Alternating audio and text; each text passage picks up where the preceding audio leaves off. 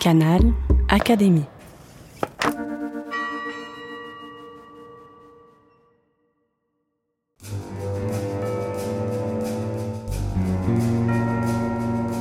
Petite histoire de science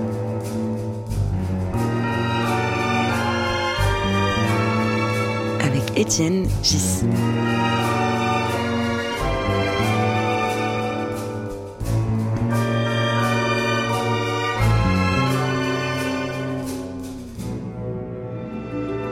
Le podcast de l'Académie des sciences.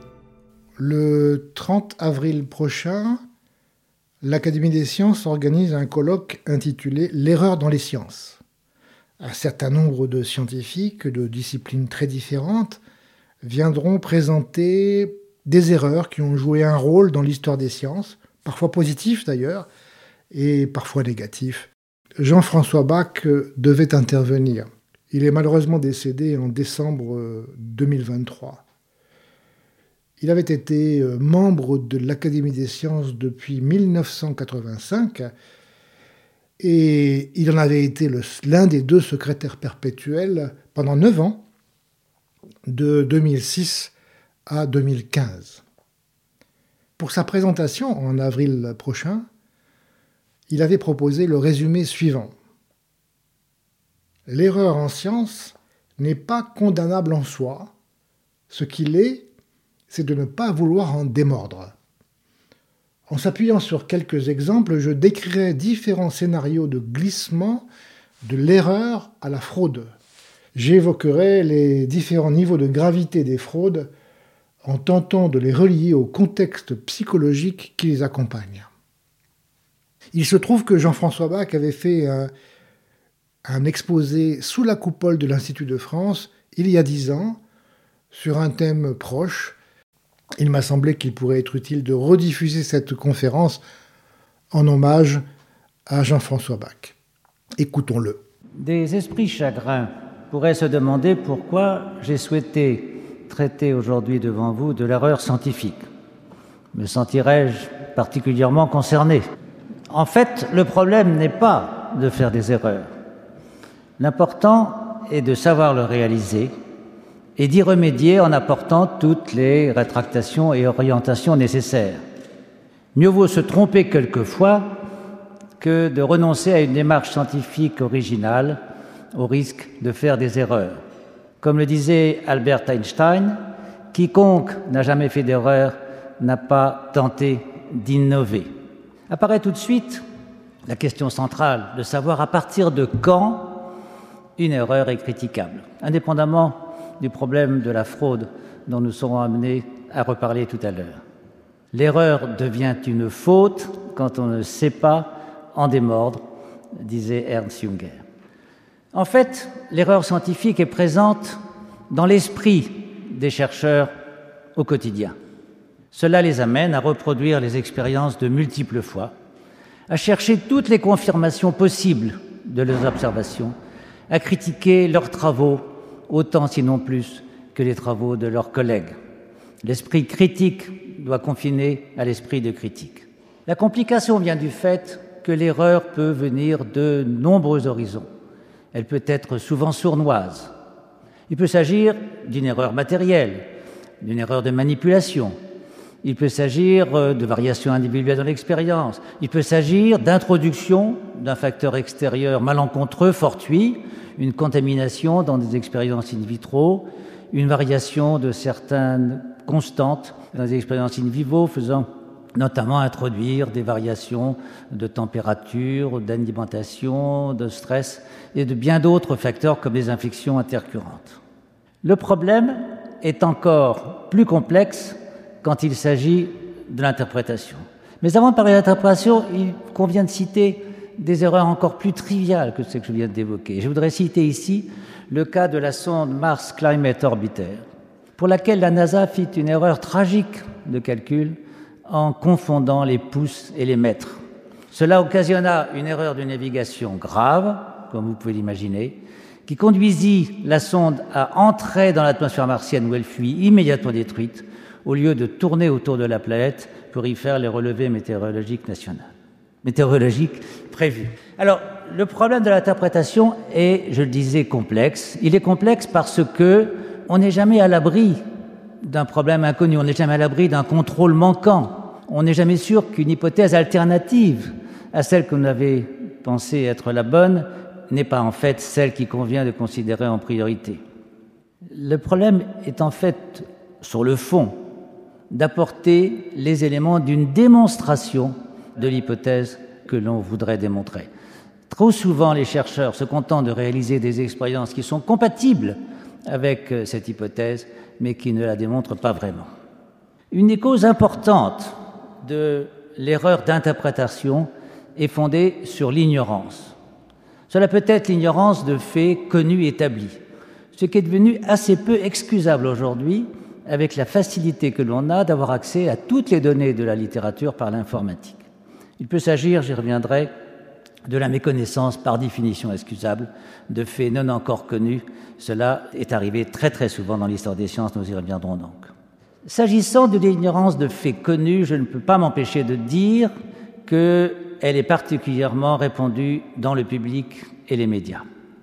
Certaines personnes, non médecins, mais aussi médecins, ont des idées très arrêtées sur la santé. Ce sont souvent des idées préconçues, sans aucun fondement scientifique, sur lesquelles la science pourrait apporter des éléments importants qui ne sont pas pris en compte, éléments qui viennent souvent s'opposer à ces idées. C'est le domaine privé de l'irrationnel, tout à fait respectable pour la religion ou la vie affective, beaucoup plus contestable bien sûr pour les problèmes de santé, avec toutes les conséquences qu'il peut y avoir, tant au niveau personnel qu'au niveau économique. L'homéopathie est un bon exemple de ce type de problème. Cette voie thérapeutique ne repose quasiment sur aucune donnée scientifique. Les modèles précliniques à Dibo sont quasiment pratiquement inexistants et les très rares essais thérapeutiques randomisés contre placebo qui sont demandés de façon impérative aujourd'hui pour la mise sur le marché de tout médicament ont donné des résultats globalement négatifs. Et pourtant, nombre de nos concitoyens sont persuadés de l'effet de l'homéopathie. Il est d'ailleurs difficile de leur prouver le contraire dans un cas particulier, dans la mesure où l'homéopathie comporte un effet placebo. Et par définition, dès qu'on informe un malade qu'il prend un placebo, il n'y a plus d'effet placebo s'il croit qu'il n'y a pas de principe actif dans la médication qu'on lui administre. Et si on rajoute à cela le fait que l'homéopathie n'a pas d'effet secondaire, est moins coûteuse que l'allopathie qui serait administrée à sa place de façon injustifiée, on est dans une situation difficile. Et ce qui explique la permissivité des pouvoirs publics qui ont accepté de rembourser l'homéopathie tout en sachant, selon l'avis de la quasi-totalité des experts, que l'homéopathie n'a aucun effet thérapeutique de type pharmacologique. Le cas de l'ignorance de faits encore inconnus est bien sûr, je le disais, plus difficile. L'histoire des sciences en est remplie la forme de la Terre, le mouvement de la Terre autour du Soleil, la génération spontanée, la théorie atomique. Je voudrais m'attarder quelques instants sur ces deux derniers exemples qui ont impliqué, dans un rôle différent, deux secrétaires perpétuels de l'Académie des sciences, Louis Pasteur et Marcelin Berthelot. L'idée avait émergé au cours du XIXe siècle que les microbes pouvaient apparaître spontanément, des nouveaux. C'était la génération spontanée. Louis Pasteur partit en guerre contre cette théorie qui était soutenu par les plus grands noms de l'époque, et il put démontrer par des expériences publiées en 1861 qu'en fait, la génération spontanée n'était que le résultat de contamination. Quant à Marcelin Berthelot, grand chimiste de l'époque, aujourd'hui au Panthéon, il n'a pas voulu accepter, pratiquement jusqu'à sa mort, la théorie atomique selon laquelle les molécules sont constituées d'atomes. Il préférait se référer aux lois euh, thermodynamiques et microscopiques des réactions chimiques. Il ne voulait pas reconnaître une théorie qui n'était pas fondée sur des observations totalement vérifiables. Un autre épisode douloureux fut la théorie génétique de Lysenko. C'est un des faits les mieux établis de la génétique que les traits génétiques sont transmis aux descendants sans modification de la structure primaire des gènes. Trofim Lysenko dans les années 30, émis l'hypothèse que l'environnement pouvait modifier la structure des gènes. Tout commença en 1929 par l'observation, d'ailleurs non originale, qu'il fit que des semis de céréales divers pouvaient donner lieu à des épis, une fois germés, quand ils étaient semés au printemps dans la mesure où les céréales avaient été placées dans une atmosphère froide et humide pendant les mois précédant l'arrivée du printemps. Il étendit progressivement cette théorie de l'effet de la génétique, de l'environnement sur la génétique à d'autres domaines agricoles et put en convaincre de façon assez remarquable le gouvernement et les académies soviétiques. En quelques années, tous les éléments de la génétique classique furent remise en question, malgré la résistance, bien sûr, de toute la communauté internationale. Et pendant plus de 20 ans, la théorie de Lysenko et Lysenko lui-même et ses collègues régnèrent sur la recherche biologique soviétique, soutenue de façon indéfectible par les pouvoirs en place, sans qu'on puisse dire de façon certaine aujourd'hui quel était le rôle de la crédulité et de la propagande politique. Ce n'est qu'en 1965 qu'à partir de démarches internes courageuses, et de la réprobation internationale que Lysenko fut enfin discrédité. Il faut insister sur le côté dévastateur de cette démarche qui empêcha la progression et même entraîna le recul de la recherche biologique soviétique et fit menacer et même condamner certains chercheurs qui s'opposaient encore à Lysenko.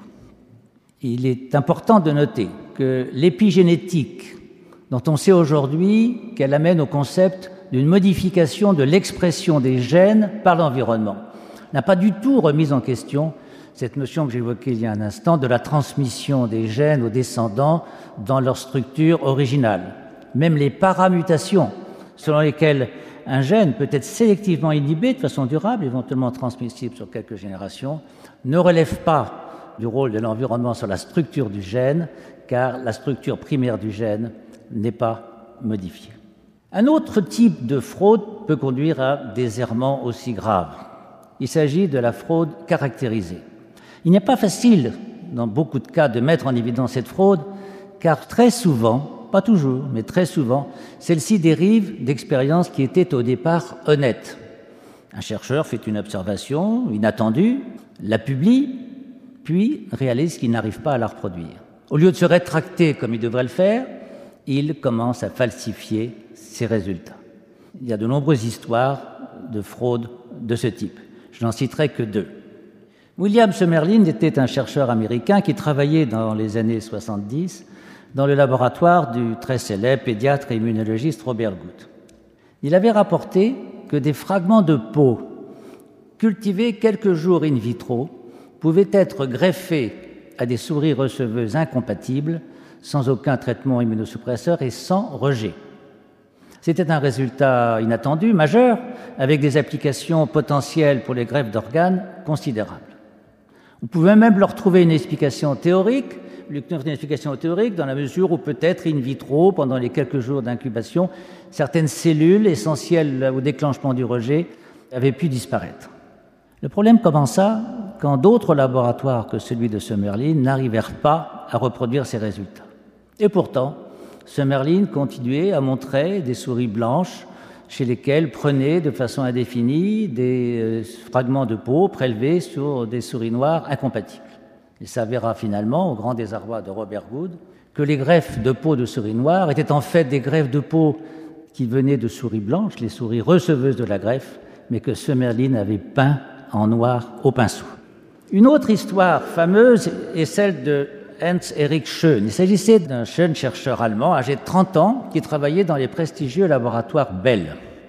Il avait montré qu'il était possible de charger en électrons euh, des cristaux de la molécule fullerène, ce qui ouvrait d'immenses perspectives permettant d'étendre les lois de la physique de la matière condensée aux matériaux organiques avec des applications nombreuses pour la fabrication des ordinateurs et plus généralement nanotechnologie. La première publication fut réalisée en 2000 et publié dans la revue Science. Plus de 70 publications suivirent, dont 17 dans Science et Nature. Chacun attendait la prochaine publication de Schoen, quasi hebdomadaire, sans se poser la question de la plausibilité, de la faisabilité d'une telle production scientifique. Au bout d'un certain temps, néanmoins, un doute germa dans l'esprit des dirigeants des laboratoires Bell, qui mirent en place un comité d'enquête composé de multiples membres, y compris plusieurs prix Nobel. Ce comité se réunit et assez rapidement conclut au fait que Schoen avait complètement falsifié, fabriqué ses résultats. Un exemple assez étonnant dans lequel l'association du prestige d'un laboratoire d'accueil et la grande réputation de revues scientifiques avaient donné en quelques mois une crédibilité incroyable et injustifiée bien sûr à un jeune chercheur totalement inconnu. Une autre histoire célèbre qui récapitule en quelque sorte tous les facteurs d'erreur que je viens d'évoquer est la mémoire de l'eau. Jacques Benveniste, directeur de recherche à l'INSERM, alors âgé de 53 ans, publie en juin 1988 un article dans la revue Nature montrant que de très hautes dilutions d'une préparation d'anticorps anti-IgE, les IgE sont les molécules d'immunoglobulines responsables des réactions allergiques, conservaient ces effets biologiques dans un test relativement rudimentaire, à vrai dire pas très fiable car trop sensible, le test de dégranulation des basophiles. En quelques mots, ce test consiste à mettre en présence des globules blancs, les polynucléaires basophiles, avec un anticorps anti-IgE et étudier en microscope optique la perte des granules caractéristiques de ces basophiles qui sont également impliqués dans les réactions allergiques. La publication fait grand bruit, les médias s'en emparent et en peu de temps, quelques semaines, émerge ce concept étonnant de la mémoire de l'eau, selon lequel de l'eau mise en contact avec un corps chimique garde l'image structurale et même les activités biologiques du corps chimique après des dilutions considérables jusqu'à 10 puissance moins 120, c'est-à-dire des concentrations où il n'y a plus aucune molécule du principe actif dans l'échantillon d'eau. Le fait que l'article ait été publié dans une revue comme Nature, qu'elle ait été relayée à de multiples reprises et en bonne place dans le très sérieux quotidien Le Monde, donna à cette mémoire de l'eau une notoriété immédiate. Néanmoins, comme on peut l'imaginer, la communauté scientifique se révélait plus que réticente. Jacques Benveniste fut amené à mettre en œuvre la reproduction de ces résultats devant un assez large public. Il y eut une réunion fameuse dans les années 89 où Nature envoya, l'anecdote est authentique, un magicien pour vérifier les expériences, qui était d'ailleurs, quand on y réfléchit, très irrévérencieux pour la recherche française. Peu de temps après, Georges Charpak, notre confrère récemment disparu, prix Nobel, aidé de son collaborateur Claude Aignon, qui, est présent parmi nous aujourd'hui, se lança de façon courageuse dans une tentative de vérification des résultats de Bedviniste et arriva à la conclusion qu'il était impossible de les reproduire. Peu capable donc de convaincre ses collègues, Jacques Bedviniste se retourna vers les médias, il avait un grand sens de la communication et ceci trouvait une occasion inespérée de remettre en cause l'établissement scientifique. L'histoire dura de très nombreuses années, avec tous les effets qu'on peut imaginer sur l'image de la recherche française à l'étranger. Le problème fut encore aggravé récemment par le soutien apporté à la mémoire de l'eau et à Jacques Benveniste par un scientifique français ayant reçu la plus grande récompense internationale. Les autorités scientifiques nationales elles-mêmes, longtemps hésitantes, peu sensibles au doute ambiant, continuèrent à financer le laboratoire de Jacques Bévenis pendant plusieurs années. Ce laboratoire reçut en outre le financement d'un laboratoire privé d'homéopathie qui trouvait là une justification inespérée de ses produits. Jacques Bévenis nous a quittés il y a sept ans. Peu de temps avant sa disparition, il était encore tenant de l'effet des hautes dilutions, qu'il attribuait alors à des ondes électromagnétiques, et tenait toujours la relation dose-effet comme quelque chose d'inacceptable. Je le vois encore me demandant si je croyais à la relation dose-effet et, lui répondre qu'il me suffisait de comparer chez tout individu ou moi-même l'effet de 1, 2, 5 ou 10 comprimés de Valium pour croire à une relation dose-effet. C'était un homme au départ tout à fait intéressant. C'était un homme intelligent et séduisant. Il avait été un très bon chercheur dans les premières années. Il avait réalisé des travaux remarqués sur euh, les réactions euh, allergiques. Il avait en particulier caractérisé un des médiateurs de l'hypersensibilité immédiate, le PAF-acétère. Il était cependant psychologiquement fragile, peu critique vis-à-vis de lui-même et d'en dehors de la vie réelle. beaucoup d'entre vous se rappellent sans doute l'allusion qu'il faisait à la personne qui jette ses clés sous le pont neuf et espère en pouvoir les reconstituer à partir d'un échantillon d'eau prélevé au Havre. Il ne faut pas dire pour autant car tous ceux qui l'ont connu, comme moi-même, n'ont jamais pensé qu'il avait inventé, fabriqué les résultats à l'origine de sa théorie de la mémoire de l'eau. Le problème reste posé de savoir quelle a été la responsabilité de lui-même et ses collaborateurs. On pourrait en discuter. En tout état de cause, je pense qu'il est important de rappeler que cette histoire, au total très triste et par certains égards surréaliste, a impliqué beaucoup de personnes responsables, j'en ai cité certaines, était sans doute beaucoup plus due à une erreur par conviction qu'à une véritable fraude. Avant de conclure, Monsieur le Président, je voudrais faire encore deux commentaires. Le premier concerne le fait que la recherche scientifique aujourd'hui est exceptionnellement l'affaire d'un seul homme, comme elle le fut dans le passé. Elle est l'affaire d'un groupe comportant des chercheurs, des techniciens, des étudiants. Cela protège dans une large mesure de la fraude et de l'erreur, car celles-ci sont beaucoup plus ici pour celles-ci de se développer au sein de groupes de plusieurs personnes que dans la solitude. En revanche, cette notion de groupe pose un problème quant à la délégation et à la confiance qui doivent s'établir entre le chef de laboratoire et ses collaborateurs. Et on peut se demander, dans certains cas, si le chef de laboratoire qui va porter les médias scientifiques dans les congrès, les résultats, leur interprétation, est toujours en mesure de détecter une erreur ou une fraude qui est survenue parmi ses collaborateurs. Ce qui revient à dire que la responsabilité d'une fraude et d'une erreur est partagée par le groupe, sans, pour dire, sans dire pour autant que chacun en est responsable, mais qu'il n'est pas toujours facile de savoir lequel des impétrants est à l'origine de l'erreur ou de la fraude. Le deuxième commentaire concerne le rôle des revues scientifiques. J'ai évoqué à plusieurs reprises la responsabilité des revues scientifiques dans l'erreur et la fraude. Celle-ci apparaît centrale dans cette discussion que nous devons avoir sur ces sujets. Tout commence en fait par la pression exagérée qui est exercée sur la plupart des chercheurs. Pression qui les oblige à produire beaucoup d'articles, éventuellement, si possible, dans des revues à haut facteur d'impact. On est arrivé en biologie à la notion qu'un article était important sur le simple fait qu'il ait été publié dans une revue à fort facteur d'impact, c'est-à-dire dans y a beaucoup de citations, en passant en général, pas forcément pour tous les articles.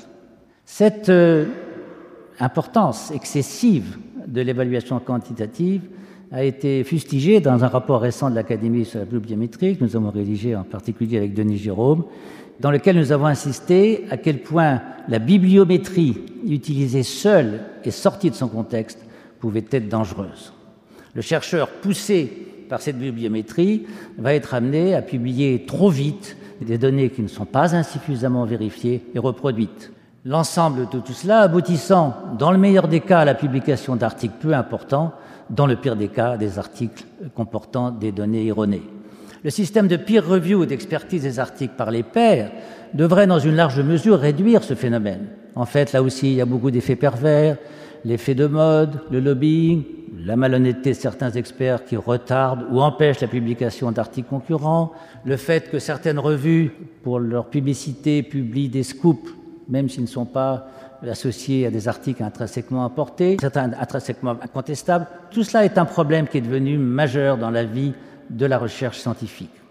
On peut y ajouter un autre fait, c'est que dans la mesure où les articles scientifiques publiés dans les grandes revues prennent une telle importance, il faudrait s'assurer que les décisions finales prises concernant ces articles le soient par des scientifiques académiques de haut niveau, ce qui malheureusement n'est pas toujours le cas. Un ensemble de commentaires qui devraient nous pousser à réfléchir sur le fait qu'il est important, de plus en plus important, d'essayer de reprendre le contrôle, que les chercheurs académiques reprennent le contrôle de ces revues scientifiques qui ont tant d'importance pour, la vie quotidienne des chercheurs. Alors en conclusion, je dirais que il n'y a pas de doute que la fraude, l'erreur existe. Nous avons vu des exemples. Leur côté spectaculaire peut en augmenter l'importance. Il faut tout faire pour les éviter et les organismes de recherche internationaux ou nationaux ont mis en place des comités de contrôle, ont écrit des règles de bonne euh, pratique scientifique. En fait, l'erreur, sauf quand elle est extrêmement ponctuelle, et nous ne sommes pas à l'abri, je l'ai dit tout à l'heure, l'erreur est relativement rare, la grande erreur est rare. La fraude caractérisée est exceptionnelle. Il faut savoir néanmoins que la petite malhonnêteté quotidienne n'est pas, rare doit, et finalement elle est aussi condamnable, ce qui amène à une réflexion qui doit nous mener plus loin que simplement la critique des affaires qui donnent lieu à des débats médiatiques. Mais je ne peux pas terminer sans dire qu'il serait anormal, je dirais même injuste, d'incriminer la communauté scientifique qui, euh, à beaucoup d'égards, est beaucoup plus rigoureuse que d'autres communautés.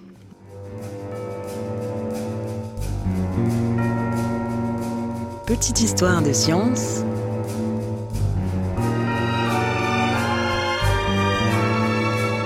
Étienne Gis.